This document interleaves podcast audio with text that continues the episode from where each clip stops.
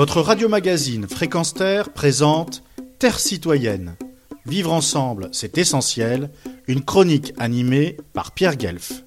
À l'heure où les journalistes sont devenus la cible de certaines personnes qui y voient des acolytes du pouvoir et des nantis, notre confrère Ivan Stefanovic tente de prouver l'inverse avec son essai Petits arrangements entre amis publié chez Albin Michel.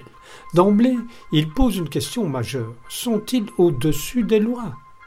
Ils, ce sont les classiques du Conseil d'État. D'autres questions en disent long sur l'indépendance de plume de l'auteur à leur sujet. S'agit-il du plus influent des réseaux? Un refuge doré pour les amis du président en place? Un lieu de connivence? Le Conseil d'État est-il indépendant? Les réponses argumentées par des références et documents officiels tombent rues, tombent les masques en somme.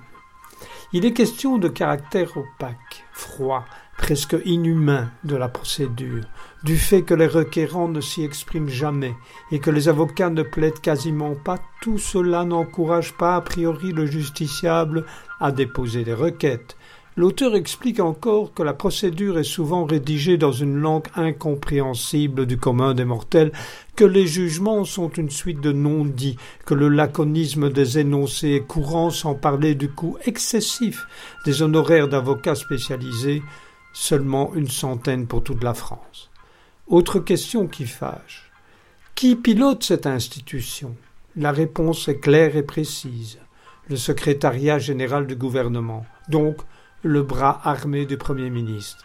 Et au Palais Royal, siège du Conseil d'État, ce n'est pas un lieu de convivialité, précise Ivan Stefanovitch.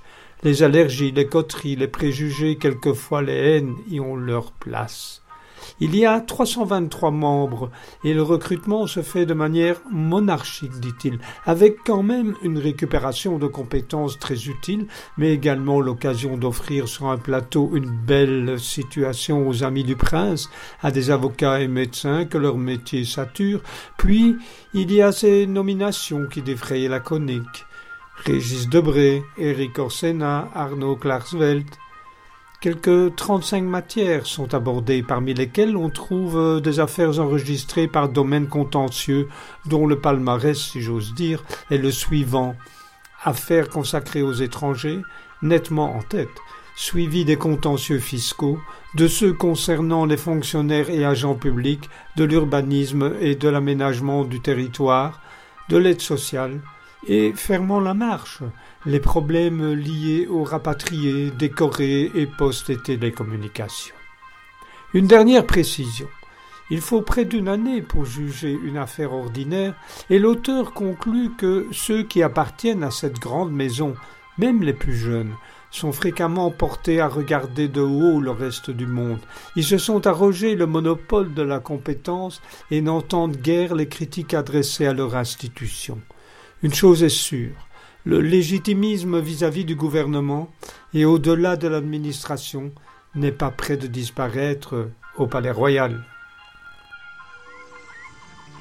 Retrouvez et podcastez cette chronique sur notre site fréquenceterre.com.